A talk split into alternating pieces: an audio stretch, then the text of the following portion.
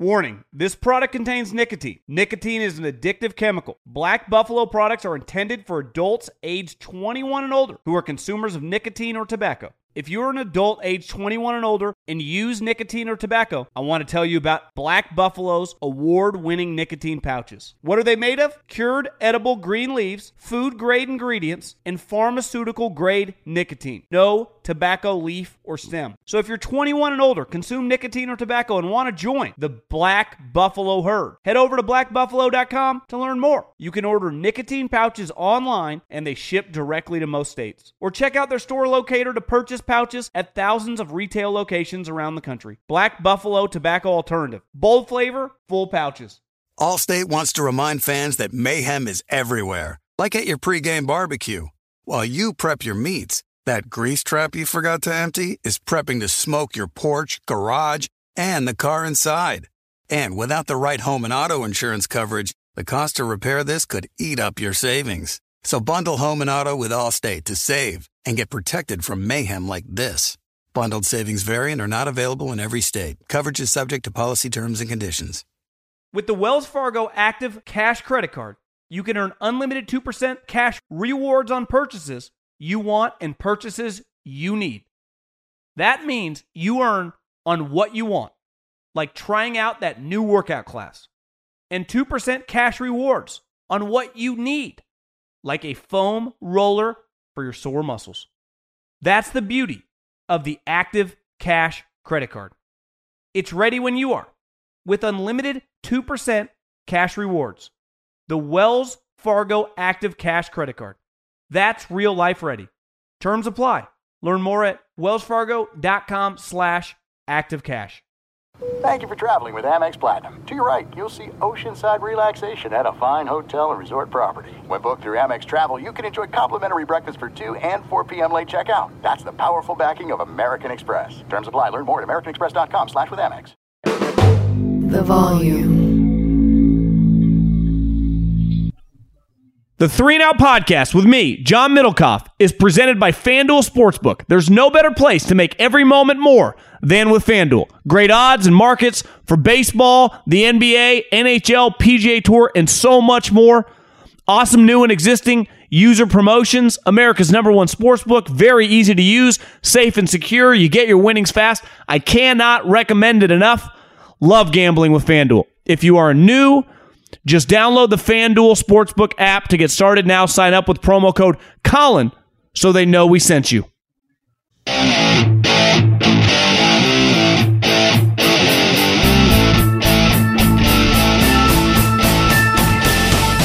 What is going on, everybody? John Middlekauff, Three and Out Podcast. Hopefully, everyone had a good weekend. Uh, recording this on a little Monday afternoon. Uh, it's officially now the first week of preseason games. I think the Giants and the Patriots start Thursday night, and then we're off and running. We got three weeks. And uh, as of recording this, we're officially a month away from the opening night Thursday Thursday game, uh, Bills Rams. So football, and obviously before that, the week before, fo- college football is off and running. So we're here, man. College programs are all practicing now. The NFL is has been practicing now for weeks. It- It's starting to really feel like football season. Now you watch the preseason games; they're rough, and, we all know most coaches don't play anybody. But hey, you know, I'm not, not going to complain. Put it on my television. Good to go. Rocking and rolling. Football is back. Big show today. Darnold Baker, some Rodgers stuff. Uh, a couple teams that I think need to take advantage of. You know, the, the time is now. Uh, a, a good stat that I read about Coach Reid that I think kind of symbolizes his career. Uh, I, I think over the next seven, eight days, you're going to see a lot of these joint practices start. I have a couple takes there. And then uh, some top 25 polls came out, and, and something happened. I, w- I was talking to a buddy in the league, and he brought something up about college programs and NIL and punishment about a program that, that really got me thinking. So uh, excited for the show. Actually, a lot going on. That's what happens in football season. We we have we have a lot of topics, and then of course at John Middlekauff is the Instagram. Fire in those DMs and get your questions answered here on the show. At John Middlekauff is my Instagram. Fire in the DMs. Pretty easy. We, we do Middlekauff mailbag. I'll do one on this show. We put one out on the weekend. Uh, we interact with the people. This is the people show. You know, without you guys, it would just be a bald guy talking into a mic and no one listening. And who knows? Maybe I would still do it. But uh, I, appreciate everyone that uh, that has followed along this journey and that interacts with me on uh, on the social media streets. But let's start with the news that came out earlier today. Uh, Rap Sheet said that Baker's basically the lead dog in this race, talking about the Carolina Panthers. And I saw Benjamin Albright, who you know lives in Denver, but he he knows a lot of people, and he's he's all over NFL news. Tweeted that Sam Darnold is on the trade block, and it's it's fair to say like Baker Mayfield's going to be the opening day starter, and, and there's a chance. I, I guess they probably wouldn't cut him given his money, but Sam Darnold's time in Carolina is over. Baker Mayfield has won the job unofficially. Let's just call a spade a spade. Like we got we got enough information. It's clear where we're headed. Matt Rhule can say whatever he wants. And we all make mistakes. Every single one of us. Whether you're an NFL GM, whether you're just a father, you know, whether you're a sales guy, mistakes in life are inevitable. It's it's unavoidable. We, we date the wrong people, we make the wrong business decisions, we invest in the wrong companies. There is no avoiding them. And honestly, mistakes, you would say big picture in your life, if you're lucky enough to live a long, fruitful life, are the best thing that's that can ever happen to you. I was driving to 49er practice a couple days ago and, you know, flipping around Sirius and just listening to different things. It was Sunday, so it was, you know, a lot of weekend programming. And I was listening to the college station. I think it's like ESPNU, and they were, they were talking about the SEC, of course. Why wouldn't you? And I guess Nick Saban has a statement that, eh, you know, I don't know if this is verbatim, but basically, like, don't waste a failure. And in my experience, quote unquote, my failures in life, personally or professionally, have always been positives, big picture, looking back. At the time, it sucks.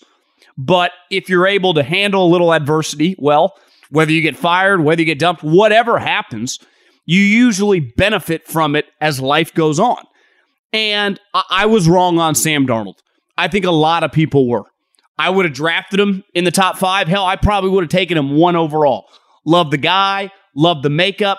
I thought what he had, and as someone that watches probably more Pac 12 football than the majority of the country, you know, I've seen the ratings, not many people do. Uh, I, I, I, was high on him. Who who wasn't? I know Daniel Jeremiah was. A lot of people were. The, the guy was what I would consider, I don't know if I'd go quite blue chip, but was a legitimate high pick in any draft. Clearly wrong. The guy can't play. Like, I think we kind of know that. And when I say can't play, like, he's not a high end starter. And when you draft a guy number three overall, that's what he was viewed as. Now, I'm not saying Carolina believed that when they traded for him, but they clearly shorted the Jets. They thought they were getting a distressed asset that still had a lot of positive ahead of it, right? That's why they immediately picked up his fifth year option. And he went on the books for $30 million the moment they traded for him, a second round pick. Hell, where I'm sitting in the Bay Area well before the Trey Lance trade, I thought the move, instead of trading all that for Trey Lance or a draft pick to get up to number three, was to trade for Sam Darnold. That would have been a disaster. Now, maybe he would have lo- looked a little bit better with Kyle Shanahan, but I, I think it's fair to say the Jets, now Carolina. Now, you could argue bad teams, so I wouldn't totally dismiss his big picture career, but I, but I think it's fair to say he's not a very good player relative to starting quarterbacks. Baker Mayfield comes in without knowing the offense and basically beats him out in two weeks. That's just what happened. And I give Carolina credit. Like I said, mistakes happen, failures happen. We're all going to make them, and definitely NFL GMs are going to make them, and NFL front offices and NFL teams. They pivoted extremely quickly. A lot of people could have been like, well, we traded for him. Let's try to make this work. We got rid of the offensive coordinator. What did they do? They didn't just like, well, let's figure out the problem. They doubled down. They drafted Matt Corral in the third round, and then they traded for Baker Mayfield. and I got to give Carolina credit. They did good business. I, I like Matt Corral as a prospect, especially talking about drafting him in the third round. I would much rather draft Matt Corral in the third round than draft Kenny Pickett at 20. 1 million percent. And listen, do I love Baker Mayfield, the player? No. But do I love him for a fifth round pick and $3 million when I don't necessarily have a starting quarterback? Hell yeah. So basically, they got a guy who was the number one overall pick. Now, like Sam, looking back, should he have been the number one pick? Of course not. Josh Allen, Lamar Jackson. But Baker Mayfield is way better than Sam Darnold. Baker Mayfield has had way more success than Sam Darnold. And they got him for nothing. Isn't that what we're all trying to do? Listen, I'm no economist here, but if the recession, the economic chaos happens, a lot of things go on sale, right? Stocks, they've been on sale for the last six months. The housing market's coming back to earth. And if you buy them for cheap, then you're going to benefit down the road. No differently than landing a quarterback. If he can be your starting quarterback and just put them in the playoff conversation, and I'm not saying that he can, but if Baker Mayfield can play like he did in 2020, they do have some offensive weapons, that could potentially look like one of the moves of the year. Especially because it was easy to say, well, just write it out with Sam, see if you can make it work. They didn't have that mindset as an organization, and they've benefited from it. And now they have a quarterback that they drafted high and a guy who's proven to be a functional starter. Again, I'm not the biggest Baker Mayfield guy, but you couldn't roll it back with Sam Darnold. And I think some teams might have, and they didn't. They pivoted. They didn't let let this mistake of last year, which you know came to fruition pretty quickly. It was pretty obvious, like this is not going to work. Hold them down, and uh, you got to give the Carolina Panthers some credit in that realm. I watched. I haven't listened to the the interview that Aaron Rodgers did with um, with Pardon My Take, but I, I, you know, a lot of people have been like, "Why does everyone overanalyze Aaron Rodgers?" I've said over and over, I do not care what drugs you do for advantages, whether it's ayahuasca, whether it's Adderall, whether it's caffeine. It does not matter to me if we're competing in business. I assume you're on something you're looking for an edge. Hell, over the last several years of doing this podcast, many of my takes have come off edibles. Taking edibles at night, watching TV, think of things, my mind gets going. That's how many, many shows have come together. so you could say, I wouldn't have thought of certain angles and of certain topics without some help. I am pro PEDs. Listen, they happen. I'm pro them in, in pro sports. I'm pro them in the business world. And I say it all the time your competition is on something. I don't necessarily know what. It does not like, I did not, people were like, why are you so hard on Aaron Rodgers? Listen, I, I do not fall into the same category as Colin. The ayahuasca thing does not bother me. But you date a girl named Blu of Earth, you, I'm allowed to make fun of you. Again, not taking it that seriously. If I was dating someone named Blu of Earth, you, you're allowed to make fun of me. That's the way the world works. But here's what I will say about Aaron Rodgers he feels, and he has the last couple years, and watching him talk this year, like he's in a great headspace. And whatever it takes to get to a good position of mental clarity, and I would say happiness and freedom in whatever job you do, you should be seeking. Because the faster you get there, the easier it is to be successful. However, you get there. Some people do it through anger. I've learned, I've said over and over, I am not someone who can be revenge. Like Greg Norman clearly thrives with revenge, right? He has wanted revenge of the PGA Tour for 30 years. He's finally getting it and he's basking in it. He loves it. Portnoy built a business on just being pissed off and attacking everybody, and he's great at it. I have tr- attempted that and it slows me down. I don't thrive in anger, even though I'm kind of naturally a spiteful revenge. Like that, that comes naturally to me. But I, I don't, I'm not productive that way. I am much more productive as a more positive person. I wouldn't say necessarily forgiving, but just move on. Don't even worry about the person who you feel slighted you, who you, you feel screwed you, who, you know, who might have fucked you. Not not literally, but figuratively in business. Because I have done that before and I, I, I did not do well. I am a positive, optimistic person when I'm having success. And clearly Rodgers is too.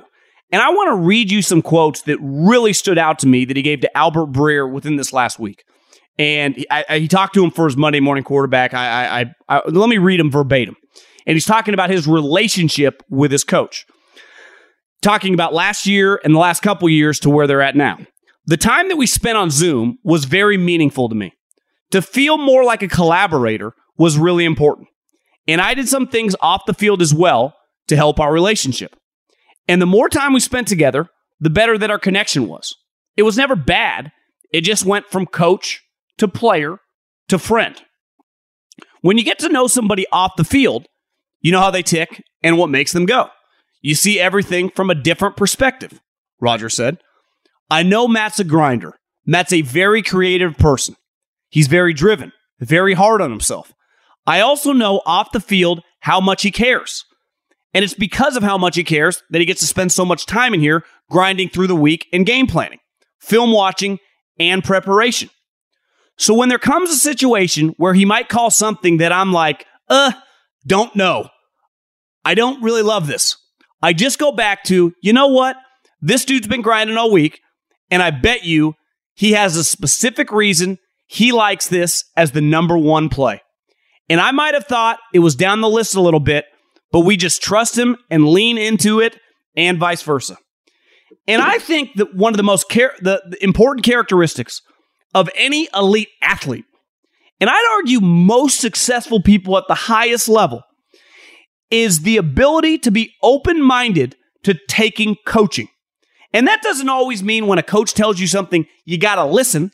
Or if Jeff Bezos or Steve Jobs or Elon Musk gets advice from another high level person that they have to use it. But they're opening or they're open to letting it into their their headspace. And I think you, you see Kevin Durant right now. He refuses to be coach. He wants everyone always fired. He can't get along with anybody uh, uh, in terms of a superior. And Aaron Rodgers, for a long period of time, it felt like, God, him and McCarthy, him and McCarthy. Well, you know what he's proven? Aaron Rodgers is a really, really smart guy. And McCarthy, meathead, let's face it, Cowboy fans, you would fire him tomorrow if you could upgrade. And I think Aaron Rodgers, the Packers deserve credit, first and foremost. They hired a high level guy in Matt LaFleur. And that's someone that I questioned early on. I, I, he's earned my respect because I think we give so much credence in sports to like scheming and coaching and interacting. Do you know what's really, really hard? Is coaching and getting along with elite superstar players. Joe Torre did it. Phil Jackson did it. it. It is not easy. A lot of coaches, it eats up and, and spits them out. It embarrasses them. Let's just use an example a couple years ago. Matt Patricia goes to the Lions. Pretty clear Matt Stafford's an elite player. You know who hated Matt Patricia at the end? Matt Stafford. I'm sorry, I've red flagged Matt Patricia ever since. That's why I think the Patriots are an absolute disaster. Because Matt, because Bill Belichick is relying on Matt Patricia. And I don't give a shit how great Bill Belichick is. And we all acknowledge he's awesome. But when you're relying on that guy who we've seen other places doesn't even come close to getting along with star players and just something's off. And then you move his position. I mean, there are a lot of other variables there, but I'm out. And I give Rodgers a lot of credit. So, however he got here with the psychedelics, with the microdosing, I, I don't even know. I, I, don't know these terms. I, I, haven't done any of them. But he is in a fantastic sp- space mentally. And he's even acknowledged, I've been like this the last couple years. And look what has happened. He's won back to back MVPs. So, when I'm making fun of his girlfriend or him pooping on a tree in the wilderness on a seven day cleanse, it's funny.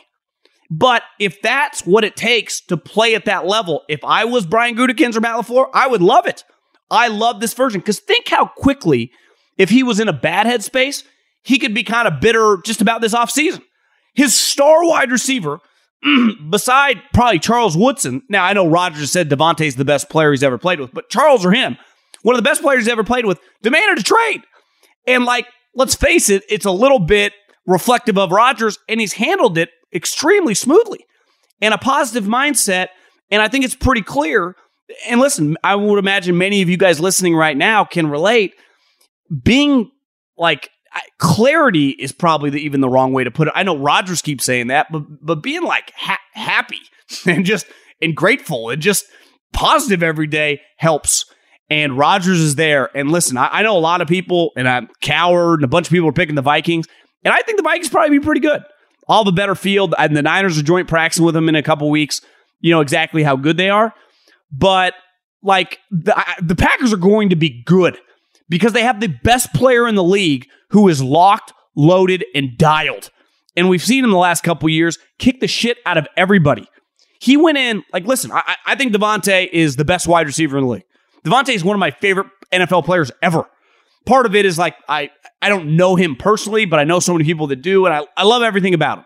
To me, he epitomizes what you look for in an NFL player on and off the field. He's everything I would want out of a blue chip player, what he represents, the way he carries himself, eh, just everything. So it, it's a big loss. But I vividly remember on a short week, Rodgers going in to Arizona with basically nobody. Everyone's got COVID or injured and taken down the Cardinals. And I don't think Rodgers pulls that off like the previous three or four years. But the way he's dialed right now, I'm not betting against the Packers. It's not going to look quite the same.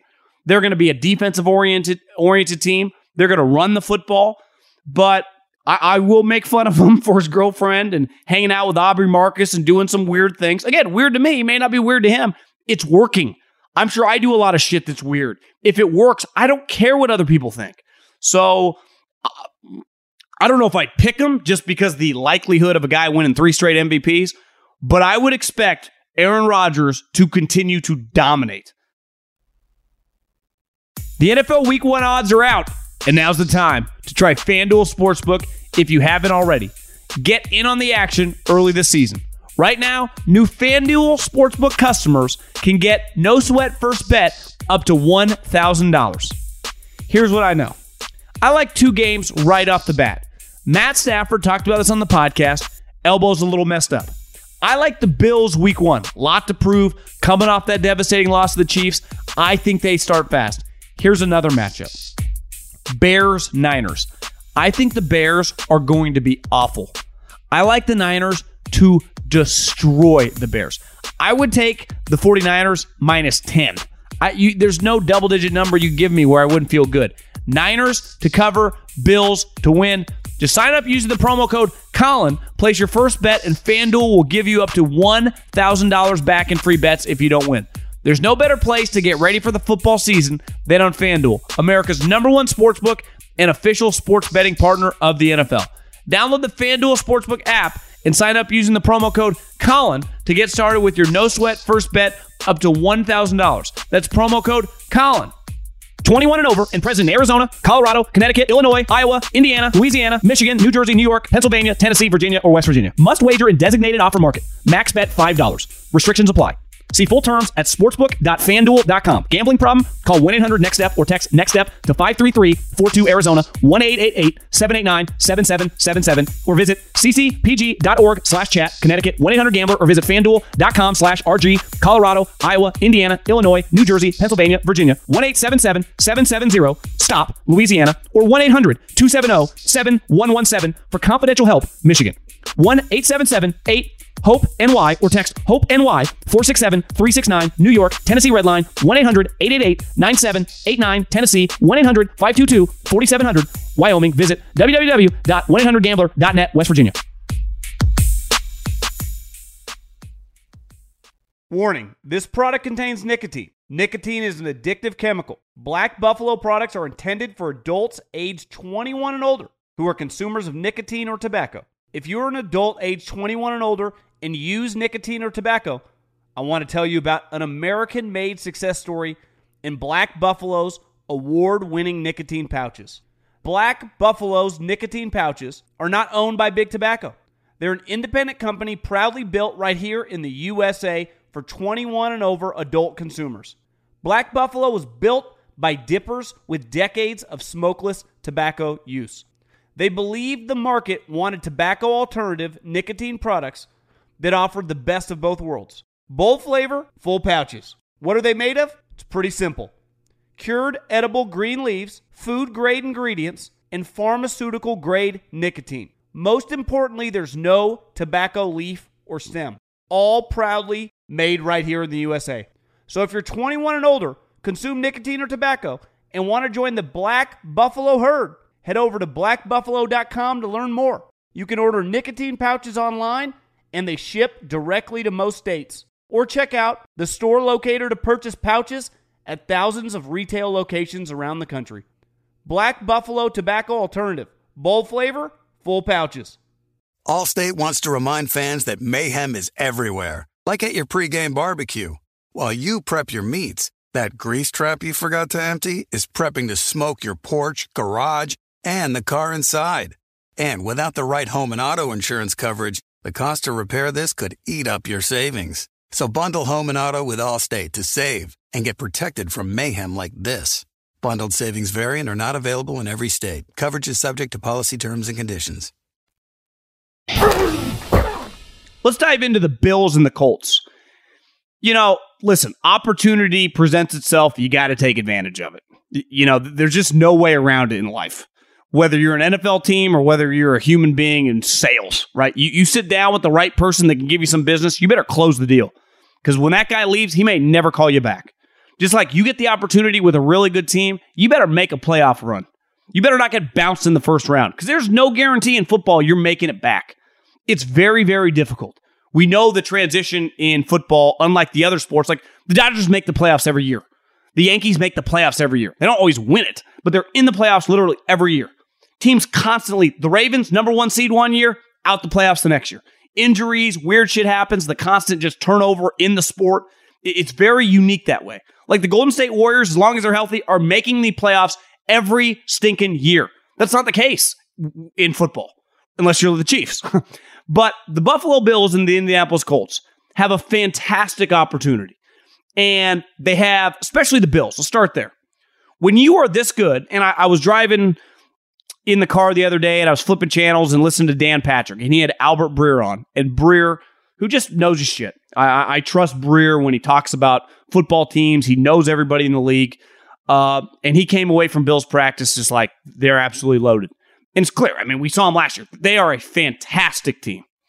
But when you're a fantastic team, you got to make a run. Now, that doesn't mean you got to win three straight Super Bowls, but look at the Chiefs. They had an unreal team with a trio of Hall of Famers in Mahomes, in Kelce, in Tyreek, some good pieces on defense. And for four straight years, they, they go to the playoffs all the time, but for four straight years, they went to the AFC Championship game. And if memory serves me correct, they hosted it every single year. They went to multiple Super Bowls and they won one. They took advantage of their opening. I'm not saying it's done yet, but like in their team that peaked the last several years, they they borderline maximized it. Because football, you don't win the Super Bowl every year. So It's not the case. But the Bills, who now, like, they just lost in the second round in a devastating way. It was crazy. Like Josh Allen was remarkable.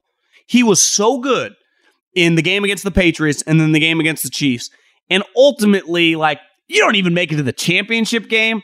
It, feels like a major failure. And I'm not saying just because you make it to the championship game, like two teams lost in the a- the AFC and the NFC championship game last year, right? The Chiefs that felt like the ultimate failure. They're up at halftime. They're playing the Bengals at home. That sucked. Eh, but the Niners, for example, it was a very successful year. At one point in time, it's like they're not even going to make the playoffs. Then all of a sudden, they win multiple playoff games. So you win games in the playoffs and get to the championship game. Like that's a successful year. And the Bills right now, their team is loaded. They have one of the best players in the league at the most important position. Their division is also a major question mark. Are the Jets going to be better? Yes. They've drafted a lot of good players over the last couple years. But no one can say that Robert Saleh is a good head coach. And no one knows if Zach Wilson's any good. He might be, but as of right now, I- am sorry, I have to lean like completely unknown, and I would bet against him. The the New England Patriots, Bill Belichick, best coach of all time. I have no problem saying that. His offensive coordinator and offensive line coach is Matt Patricia. I'm out. The Dolphins, who in theory should be good, you know, are relying on Tua Tagovailoa and a head coach who a little bit like, uh, you know, it's just a major question mark. I, I put Mike McDaniel, who I'm rooting for, but a little like Nate Hackett. Like th- there is a big difference. A lot like Robert Saleh. Love Robert Saleh. You can be a coordinator, and honestly, Mike McDaniel's never called plays. He was not the play caller in San Francisco. He was just Kyle's right hand guy.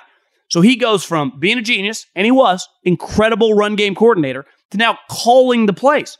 And not only calling the plays, like the quarterback and him got to be tied at the hip. There's a lot going on there. That's a lot of pressure. So the Bills division stinks that they easily should go like five and one. And a lot of people will be like, well, there's a lot of talent. There's a lot of talent. There's a lot of talent in the NBA. The teams have never been worse. So just because there's a lot of talent in in all the sports we know in football, it doesn't that doesn't equate to wins. But to me, it's less about winning the division. The Bills are going to win the division. It's more about taking advantage of this opportunity. Like, you got to make a run now because if you don't, it feels like, uh, what could have been. And I, I think anything less than a championship berth for the Buffalo Bills is a complete failure. And speaking of the Colts, who last year had one of the all time implosions, they should have walked into the playoffs. And somehow they lost the last two games, Raiders and Jags, and the Jags game is an all time embarrassment. You know, it's well documented. They haven't beat the Jags, I think, at home since, I mean, in Jacksonville, in Jacksonville's home, since 2014, which is an insane stat, but it's true. And I, I would, honestly, I did bet the house. I bet a lot of money against them for them to beat the Raiders. They blew that one. And I, I would have doubled down. I, I didn't bet on them to beat the Jags. And it was a, it was a joke effort. But they trade for Matty Ice, who which they did a couple years ago, Philip Rivers, easily make the playoffs. But they also had a pretty good offseason of adding Yannick Ngakoue and Stephon Gilmore. And here's the thing the AFC South, Jacksonville, complete rebuild. Houston is technically just starting their rebuild. That they just flipped Deshaun for all these picks. It's like kind of the beginning. And Tennessee, you would say, is going to be in somewhat of a transitional period. Like, is Ryan Tannehill going to be the quarterback in two years? I'd bet against it. Now, does that mean Malik Willis is going to be the guy? I'm not saying that, but it does feel like they're going to transition. Now, I'm not betting against Vrabel or that team to not be good, but the Colts should win this division. To me, both these two teams, they have all these good players. Now, I'm I think the Bills are much better than the Colts, but the Colts, to me, should be a team that competes to win 11 or 12 wins when you factor in the division, when you factor in the chip on their shoulder, and all their core guys are returning. So, part of life is when you get the advantage to sit down with someone that you need for business, like you got to close the deal. You know, I certain things open up at certain times, and sometimes people take advantage of it, and sometimes people don't. And sometimes teams take advantage of it, and sometimes they don't. And to me, the Bills and the Colts are two teams this season that, like, the Chiefs got their opportunity with Mahomes and their core guys, and they dominated for four years. I know they only won one Super Bowl, but name me a team in the league the last 20 years beside Belichick and Brady that would not sign up for that four year stretch. I'll, I'll hang up and listen. There won't be one. So it's when you when you are good and you have a core and you have a star quarterback. And I'm not. I'm speaking more to the Bills now than the Colts it's time to do something. Uh, speaking of the Chiefs taking advantage of it, an absolutely incredible stat that I read in Monday Morning Quarterback. Andy Reid, when this season ends, will be the first coach in NFL history to complete one decade or decade plus. I mean, he was in Philly, I think, for 14 seasons. This will be his 10th season uh, with the Kansas City Chiefs for multiple teams. Think of what an incredible accomplishment that that is.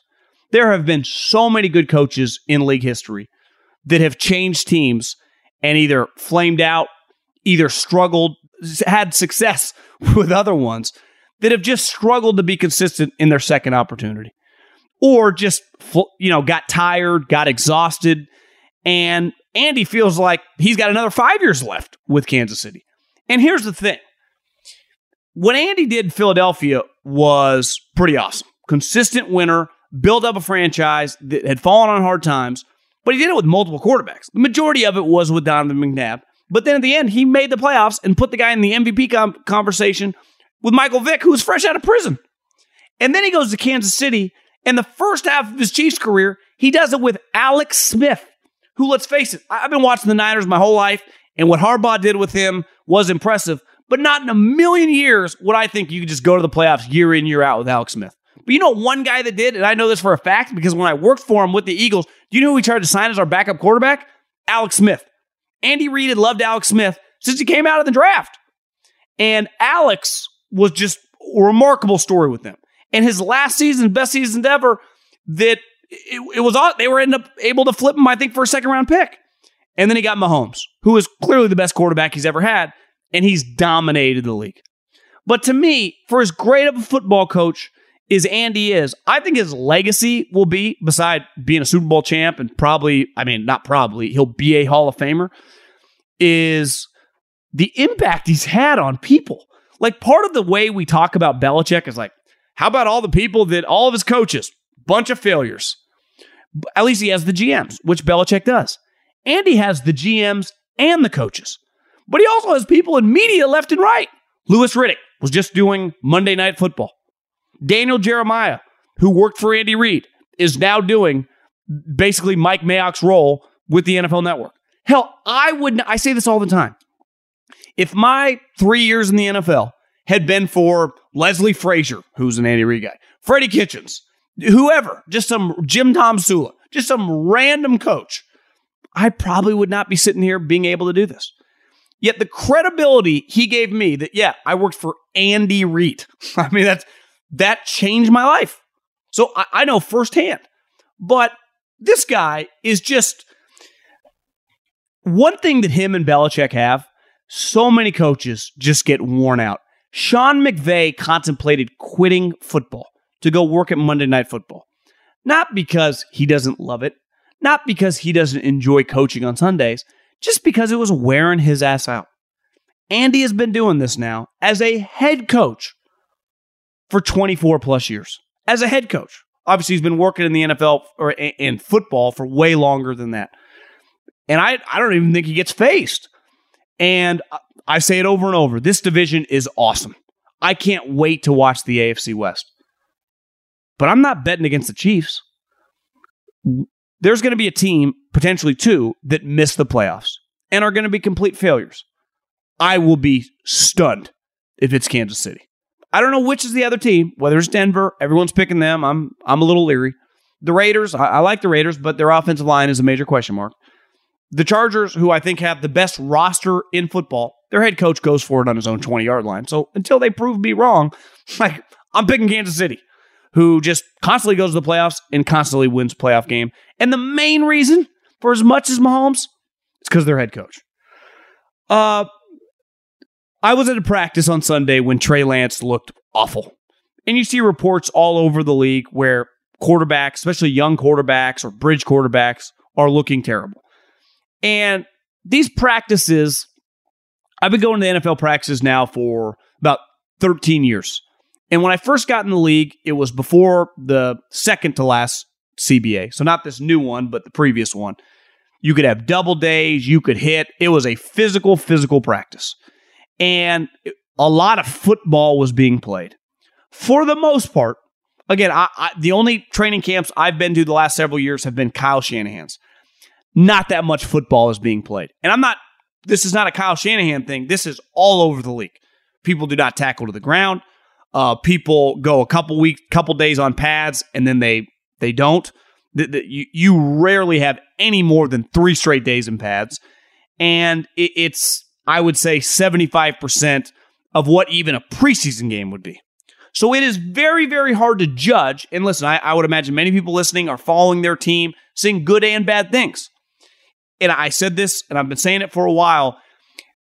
Having success in these practices, especially for young guys, whether you're an undrafted free agent, whether you're a fifth round pick, whether you're a practice squad guy, is a positive thing. But it doesn't actually mean that much. Like having success then for a young guy in a preseason game is a big deal. And then taking that to the regular season is a whole separate step. But the first step is having success in these environments. That's all you can go off of. But I don't put that much stock into the practices. I, I really don't. Now, I'm not saying throwing picks is a good thing, but a couple years ago, Jimmy Garoppolo had a practice where he threw five, let me repeat, five straight interceptions in the same practice, not five straight days with a pick, five straight plays, five straight passes, five straight picks. The 49ers went to the Super Bowl that year. So I, I think you got to be very, very hesitant of what you make of practices, good and bad. Now, listen, I, I don't if if star players are playing bad, I don't put that much like whatever. To me, young guys, it's a positive but I will put some stock into the stuff that comes out of the joint practices. So, all these teams, the majority of the league will joint practice. When your quarterback is throwing picks against them, or you have players that are excelling in those situations, I have no problem getting excited and being bullish on those examples. I just think big picture, though, in these practices leading up to the preseason and the joint practices, I would take them with a grain of salt because I, I have seen people look horrendous in practice and, and go on to have very, very successful seasons, Pro Bowl years, whatever. Hell, at for 49ers, and I think this speaks for a lot of teams, Nick Bosa doesn't take any team reps.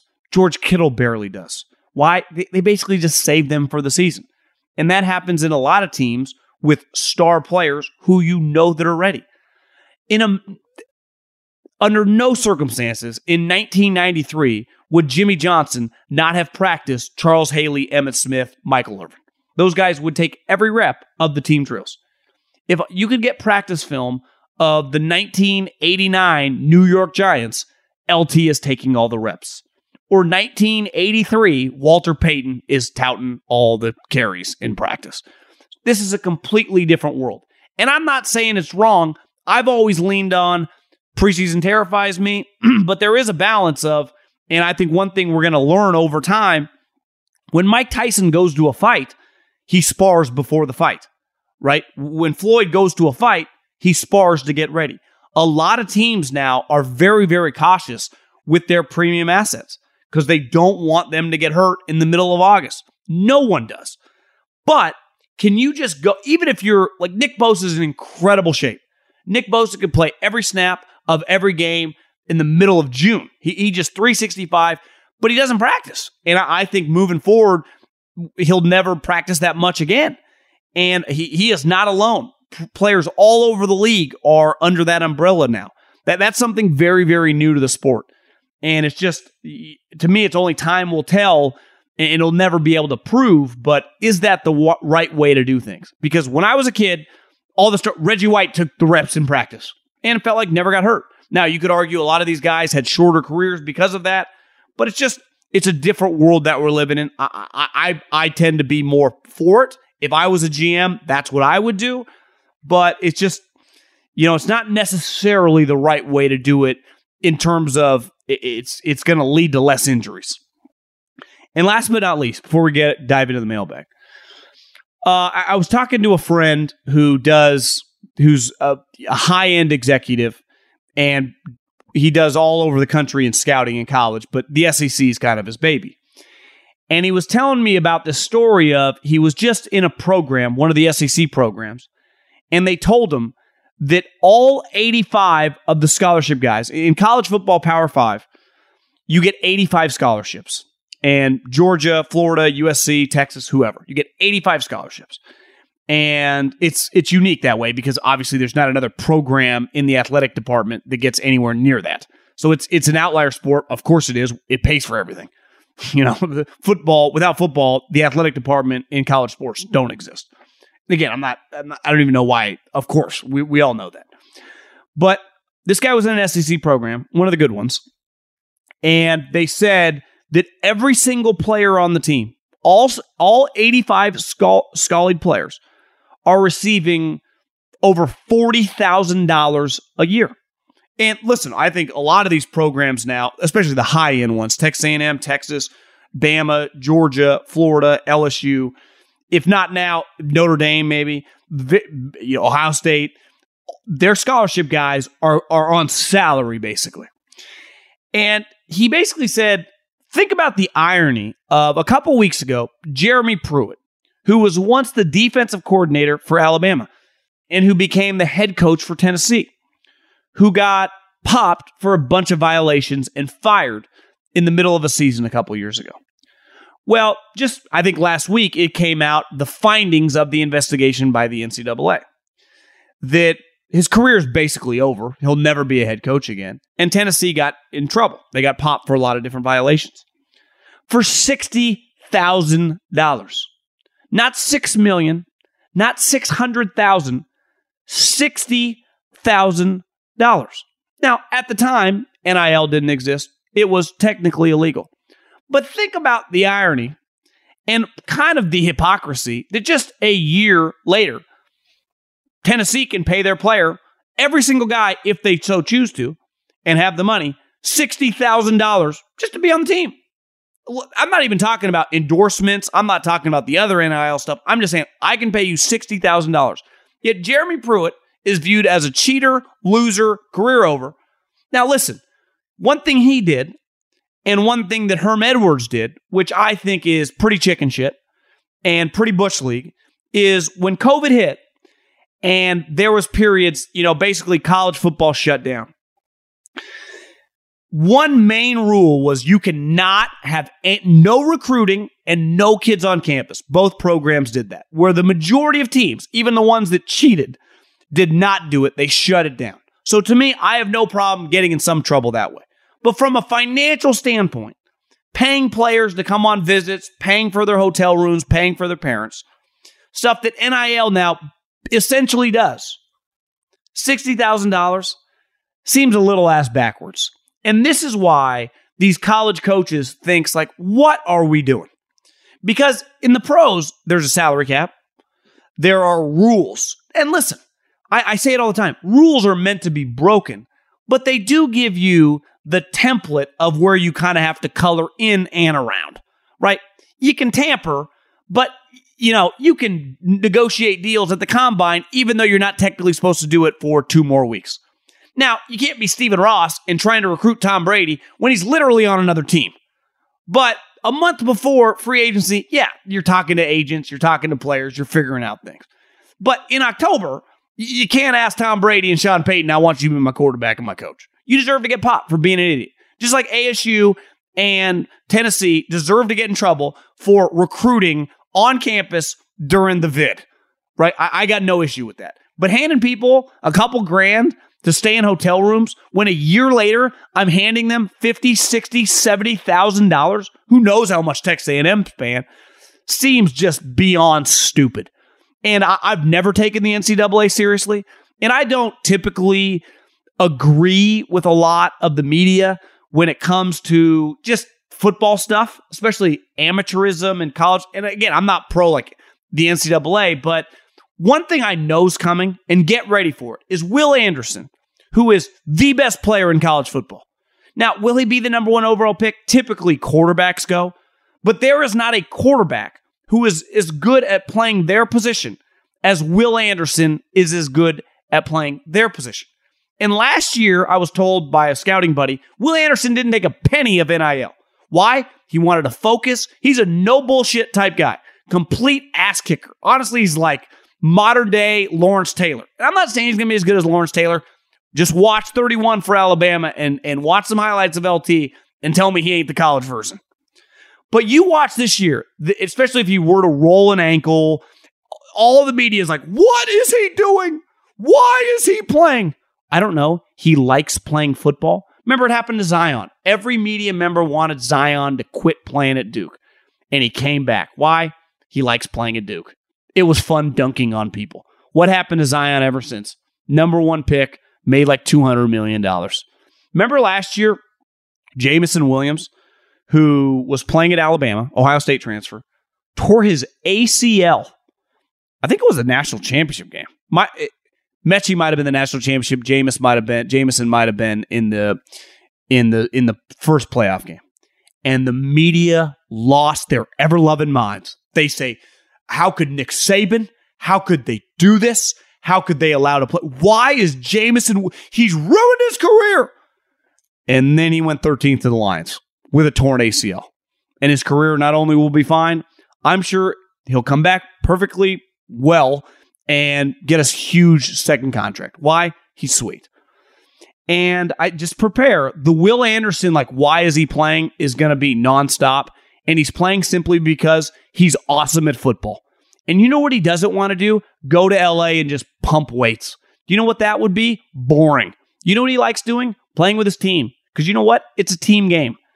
And he's choosing this because, like last year, I, I don't know if he's making NIL this year, but you watch. Get ready for it. Also, have some other college takes on some specific players that I will sprinkle in as as we get close to the college season. Because I got a player, a quarterback, who I think none of us have ever seen. I mean, has a chance, if all goes well, to just go stupid high in next year's draft. You uh, know, I'll save that for a week or two, but just get ready because I, I got a name. Hell, I wrote his name down somewhere. I don't even have his name off the top of my head, but he'll be a guy that I all of a sudden people are going to be buzzing about and people are going to be talking about. But Think how stupid it is. Jeremy Pruitt, $60,000, career's probably over. And literally every player now is getting paid left and right. Shocking that the NCAA. One thing I agree with the media complete clown show, uh, just joke. Warning this product contains nicotine. Nicotine is an addictive chemical. Black Buffalo products are intended for adults age 21 and older who are consumers of nicotine or tobacco. If you're an adult age 21 and older and use nicotine or tobacco, I want to tell you about an American made success story in Black Buffalo's award winning nicotine pouches. Black Buffalo's nicotine pouches are not owned by Big Tobacco. They're an independent company proudly built right here in the USA for 21 and over adult consumers. Black Buffalo was built by dippers with decades of smokeless tobacco use.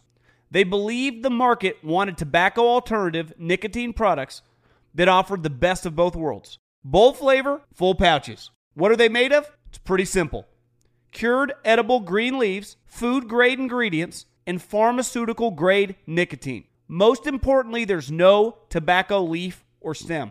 All proudly made right here in the USA.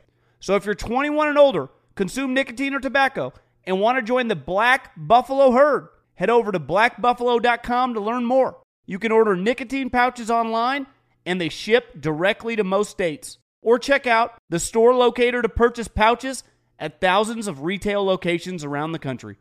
Black Buffalo Tobacco Alternative. Bold flavor, full pouches.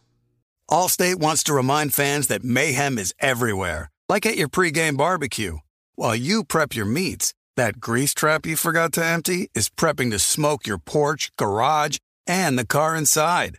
And without the right home and auto insurance coverage, the cost to repair this could eat up your savings. So bundle home and auto with Allstate to save and get protected from mayhem like this. Bundled savings vary and are not available in every state. Coverage is subject to policy terms and conditions. When you're hiring for your small business, you want to find quality professionals that are right for the role. That's why you have to check out LinkedIn Jobs.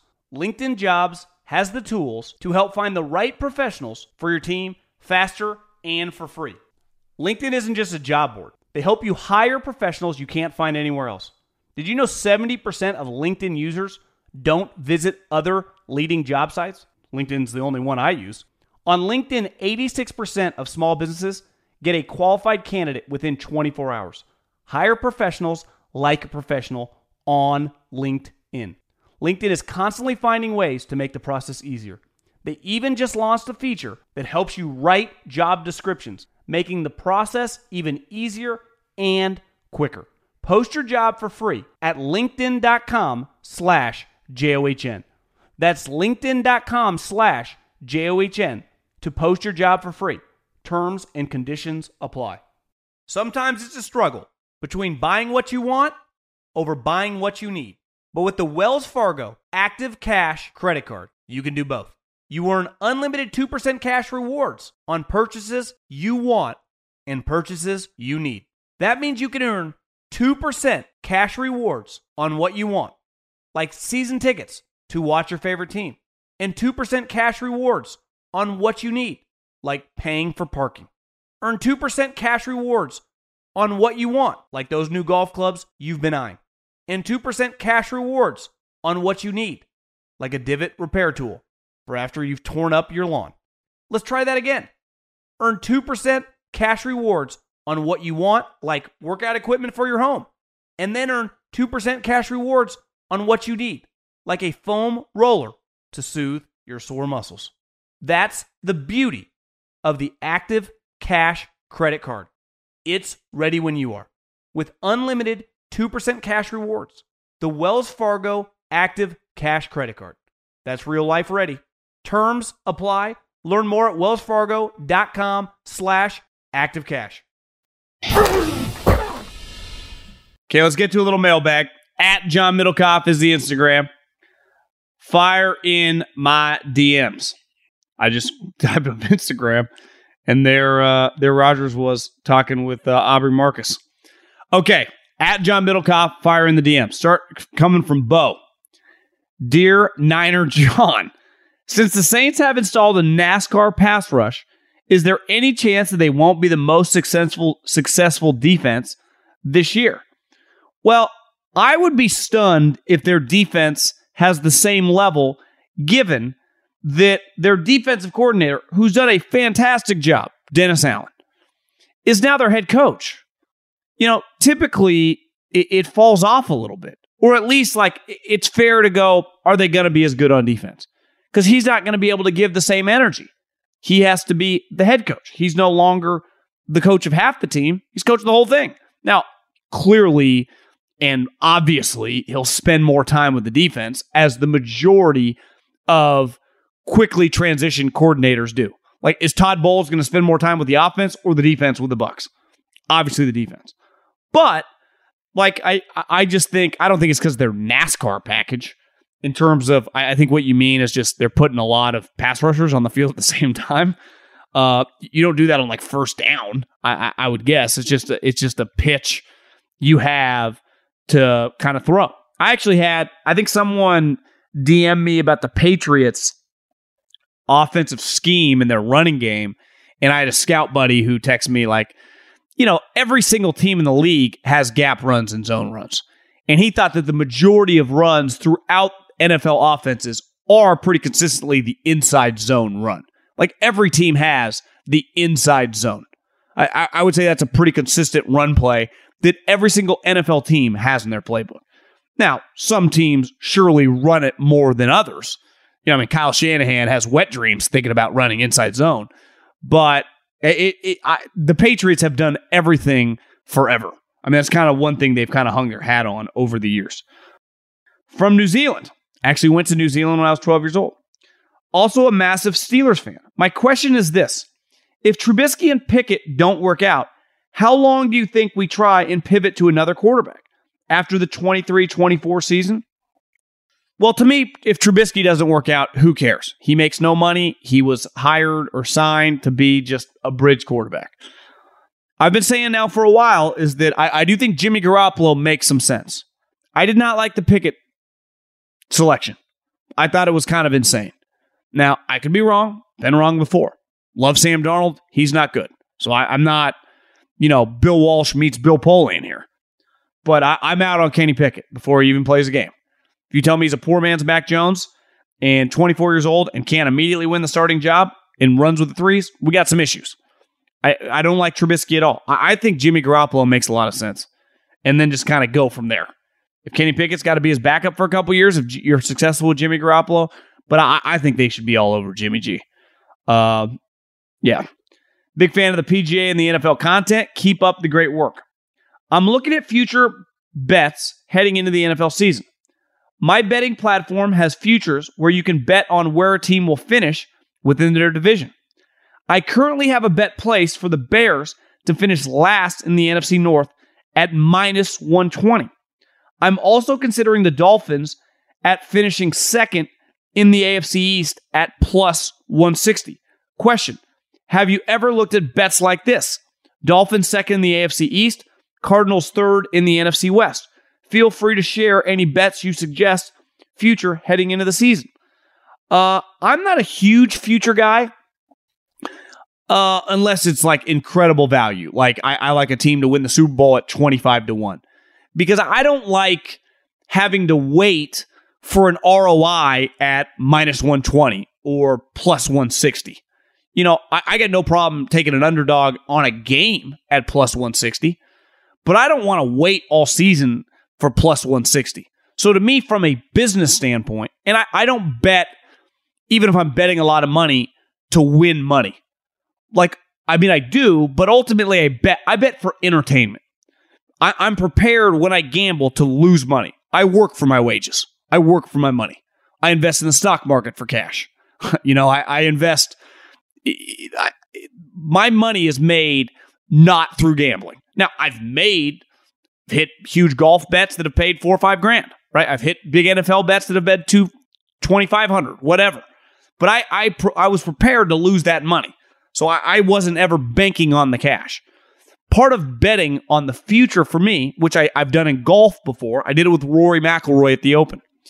I was, if he had won, I would have made $4,500. So unless you're betting large sums of money, it would bore me at those prices. Now, one, I, I don't want to give away my uh, my college quarterback take, but the team that that kid's at is like 35 to 1 to win his conference, that the team. Like that is a tight future bet. If I bet $100, I'd win $3,500. That gets my juices flowing. That's how I think about it. Now, your specific questions, I think the Bears are a lock to finish last. I think the Lions are going to be competitive. I think the Vikings are and the Packers are going to be good. Uh, the Dolphins to finish second, don't hate that at all. Uh, at plus 160. But again, are are you going to like if Zach Wilson is solid, the Jets could easily finish second. Hell, Belichick, him and Patricia shock us all. They finish second again. Who knows? So I are you really going to bet on Tua and Mike McDaniel at plus 160 to wait all season?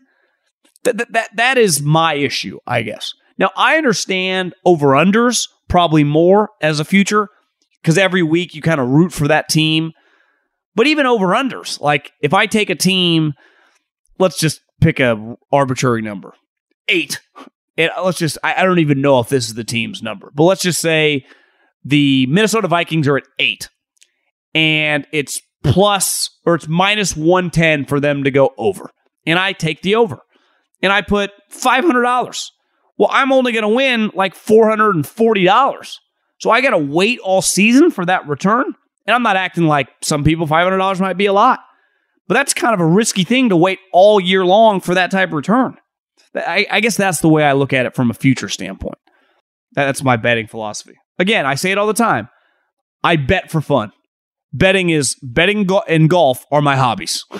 you know, so I every time I bet, I'm cool with losing. I, I, I work for my money. I, I, bet for entertainment. Like I, I, don't go to Disneyland. I don't hike on the side.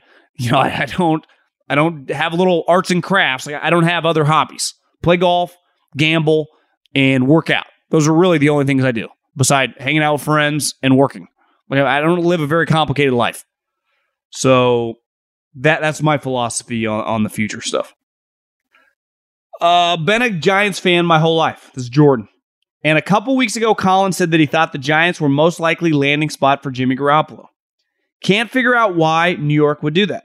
He certainly isn't the difference between them winning and losing the division, as they still would have the worst roster in the NFC East. Can't figure this one out, and I was hoping you could give some clarity on why Jimmy G to the Giants would make sense. Well, I, I don't think I heard Cowherd say that. I'm in agreement with you. If I'm the Giants, I bottom out.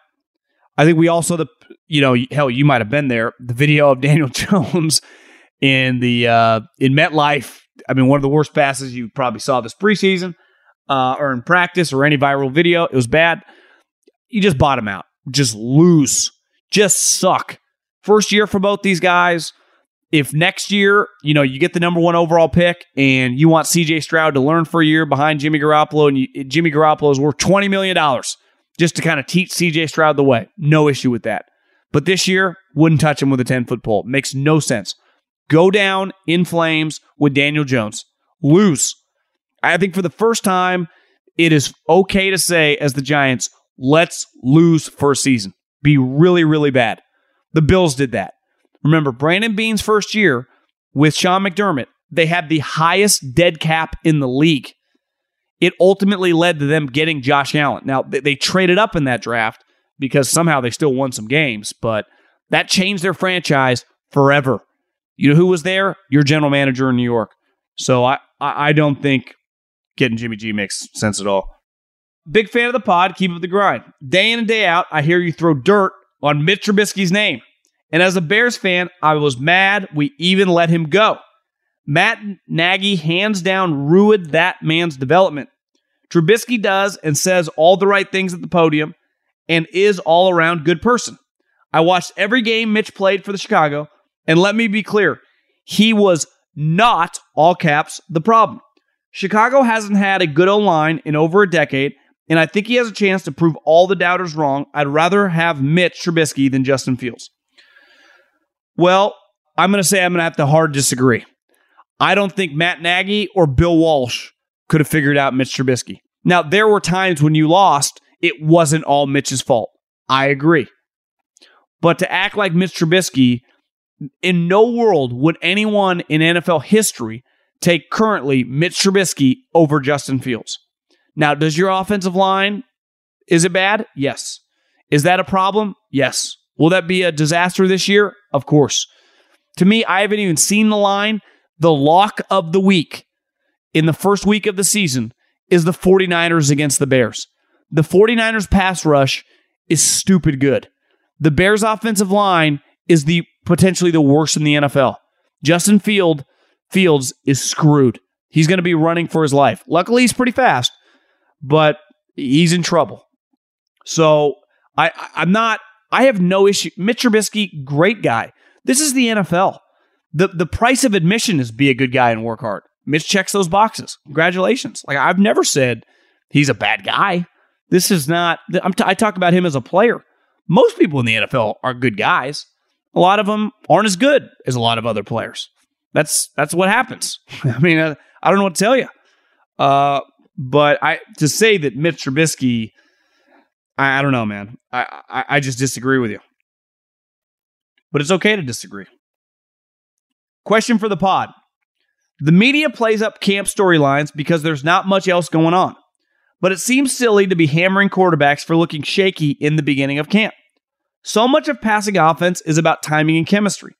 It feels obvious the defenses would look better in the beginning of camp while the offense while the offense struggles. I'm an optimistic Eagles fan and I feel like I keep seeing headlines about Hurts not looking sharp and we're only a week in. Sounds like you're seeing the same thing with Lance. What say you? How much stock should I put in these early reports? Well, I would say if you're an established quarterback, any top 10 guy, Brady, Rodgers, Herbert, Lamar, Mahomes, Allen, e- even Kyler, right? Stafford, just D- Dak, Cousins. If they're throwing picks all the time, you'd be like, yeah, it's a little weird. I would say with Jalen Hurts, who, let's face it, has struggled throwing the ball, Lance, who last year, when he played, accuracy was an issue. It's okay to, to separate two things. The defense, historically, in the history of football, whether it's Pee Wee football, high school football, Alabama football, or pro football, is always ahead. But when guys consistently are inaccurate, that can be a problem. So the defense should be ahead, but accuracy, or at least like all you can go off of is the practice that day. So when I go to an Eagles practice and Jalen Hurts is inaccurate, or I go to a Trey Lance practice and he's inaccurate, you can go, well, it's only August 5th. That's a fact. But he was inaccurate that day of practice, right? It's like we could do that with the games. Well, it was only one game. Well, yeah, I mean, it's the whole point of the sport or to play these games. So I guess it's twofold. The defense 100% should be ahead. But I also think it's okay as someone who's been at these practices to go, yeah, that, that was a bad practice. You know, that that was not ideal. Does it the good thing is a practice means nothing a game does, right? A game can cost you you lose, right? You get an L. You only get 17 tries. Practice, who cares? Now, I would say this. If it's August 25th and it's like, well, we're still dealing with some accuracy issues, that, you know, get ready for that during the season. I, I do think it's okay to go, you know, he's still figuring some things out. These guys are working through it. One thing I would say with Jalen and Trey, and J- Jalen has played way more than Trey. I think Jay, I you know, Trey's a better prospect, bigger, stronger arm. They both really give a shit, and they both really care about improving, and they both like that's to me. And I said this a couple weeks ago. Like, Jay, think about Kyler. Kyler won't watch film outside of the building. That, that's not an opinion. That's a fact. The organization admitted so. Jalen Hurts, who's a who's a high school coach's son, has maximized every ounce of talent he's had since he entered the NFL. I respect that. And Trey, like part of the reason the Niners drafted him, because his character and his work ethic and his desire. So those guys, you would say, will just maximize whatever talent they have. Dak Prescott is a great example. Dak Prescott does not throw it like Kyler Murray or Josh Allen or Justin Herbert. Not even close. But when Dak Prescott's career ends, he may never win a Super Bowl. Hell, he may never get there or even get to a conference championship game. But he's going to have the Cowboys consistently in the playoff mix. Why? Because he maximizes every ounce of talent that God gave the guy as a thrower and work ethic and as a studier. And I think all of us who root for a team or root for that's all we ask for. Like, do they give everything they have? That's why I love, like, I don't really watch that much of the NBA anymore, beside the Warriors. You know why? Because I know Klay Thompson, you'd have to drag that guy off the court, off working on his game, off his craft, because he eats, breathes, and sleeps basketball. Now he's he's a Hall of Famer. He's you know won four championships. His resume is awesome, but basketball means everything to him. Same thing with Steph Curry. Same thing with Draymond. Like they really, really care, and that's that's enjoyable as a consumer to watch a guy where you go, you know what? Like ultimately, do I respect Kyler that much? Not really. God gave him the ability to run faster than everybody and an incredible arm. And he's not maximizing his talent and he's still having success. But, like, I'm sorry, I root for people that give it their all. Whether you work at a deli or whether you're the quarterback in the NFL. So I say this about Jalen. Where I was wrong about him in terms of I didn't like him coming out, I underestimated the person. Now, I don't ever envision him being a top 10 quarterback. He's he's not, he'll never be better than Kyler Murray. But unlike Kyler, he'll maximize his talent. Guys like Kyler just never do. Just listen to the pod with Sobel about college golf recruiting. Yes, the best American players wind up at the powerhouses. I did my undergrad at Augusta University, won back to back D1 golf national championships built off strong international recruiting and having Patrick Reed fall in our lap for two years. The international kids don't care about U.S. football. Augusta sells on them being in Augusta, playing Augusta once a year, and there is no football team, so the golf team is the biggest thing at the school. Love the pod, man. Heard you on the Tour Junkies last week. DB has been one of my best friends for 20 years. I appreciate that. Basically, what, you know, I in my backyard, St. Mary's basketball they're basically the second best program in Gonzaga's conference. Uh, one of my good buddies, Brian Hawkins, played baseball there. And we always talk about St. Mary's athletics. And obviously, they're a basketball school. They, they make the tournament a lot. Randy Bennett, no football team. And they have recruited guys like Matt Dellavedova and Patty Mills.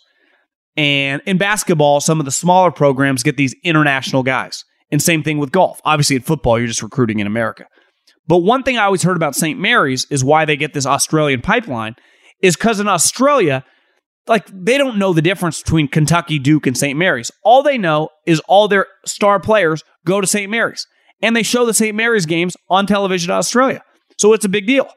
As Sobel told me last week, Rory McIlroy, you know where he was going to go to college if he didn't turn pro? East Tennessee State. That's where he was going to go. Jordan Spieth, Texas. J- Justin Thomas, uh, uh, Alabama. Tiger Woods, Stanford, right? Patrick Cantlay, UCLA. Most of the big boys go to big schools. Even Patrick Reed went to Georgia. But it, it, I always think it's kind of cool. In, in, college basketball, some of these international guys, they just, what, Moraga, California, and Lexington, Kentucky. What the hell does that mean to those guys? Right? Uh, Graham McDowell went to, uh, UAB. A lot of these guys go to random colleges because they don't even know the difference. I think that's pretty funny. Not even funny. I think it's just kind of a cool little antidote. Last question, Steve. Question about Cleveland and the Watson suspension. If the NFL adds more games and the union fights it, then Watson would start game one. If that happened and he played out the season, wouldn't he be playing for $1 million and get the suspension took took place in the next year? He would lose game day money on next year's salary, correct? I mentioned this last week. It makes no sense for Watson to fight it this year with the potential to lose all the money next year. He's scheduled to make $45 million.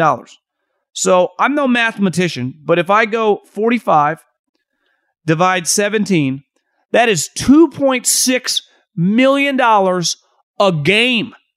So think about this. He's making $1 million total this season. So if he missed 10 games next year, let's just pick that number. The NFL added four games. He fought it. He loses. He gets a 10 game suspension in 2023.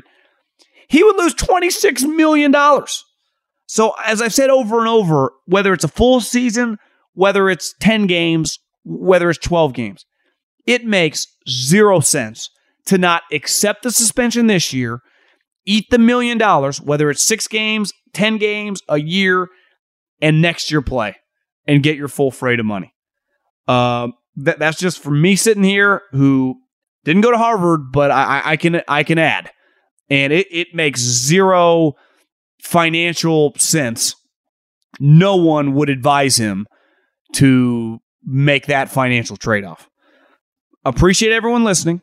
Subscribe to the podcast. If you listen on Collins feed, greatly appreciate it. Subscribe to Three and Out feed.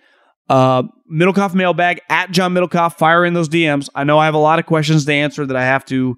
I'll, I'll probably attack that sometimes this this week. I will dedicate a couple hours to answering a lot of the questions of people that I have not answered yet uh, manually. But fire in those DMs, get your question here answered on the podcast, and I will talk to everyone soon. Peace.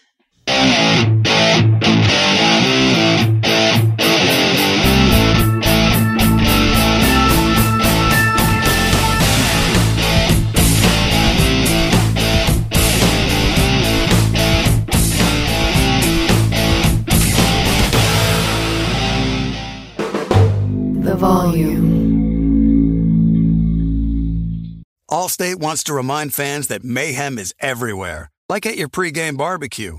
While you prep your meats, that grease trap you forgot to empty is prepping to smoke your porch, garage, and the car inside. And without the right home and auto insurance coverage, the cost to repair this could eat up your savings. So bundle home and auto with Allstate to save and get protected from mayhem like this. Bundled savings variant are not available in every state. Coverage is subject to policy terms and conditions. With the Wells Fargo Active Cash Credit Card, you can earn unlimited 2% cash rewards on purchases you want and purchases you need. That means you earn on what you want, like trying out that new workout class, and 2% cash rewards on what you need, like a foam roller for your sore muscles. That's the beauty of the Active Cash Credit Card. It's ready when you are with unlimited 2% cash rewards. The Wells Fargo Active Cash Credit Card. That's real life ready. Terms apply. Learn more at wellsfargo.com slash activecash.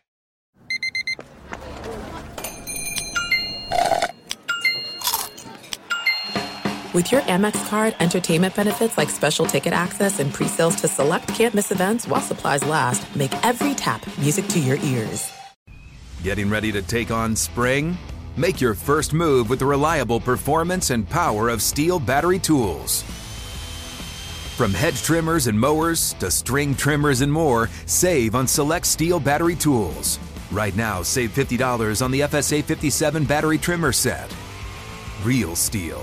Find yours at stihldealers.com. With AK 10 battery and AL101 charger, offer valid for limited time only while supplies last. See participating dealer for details.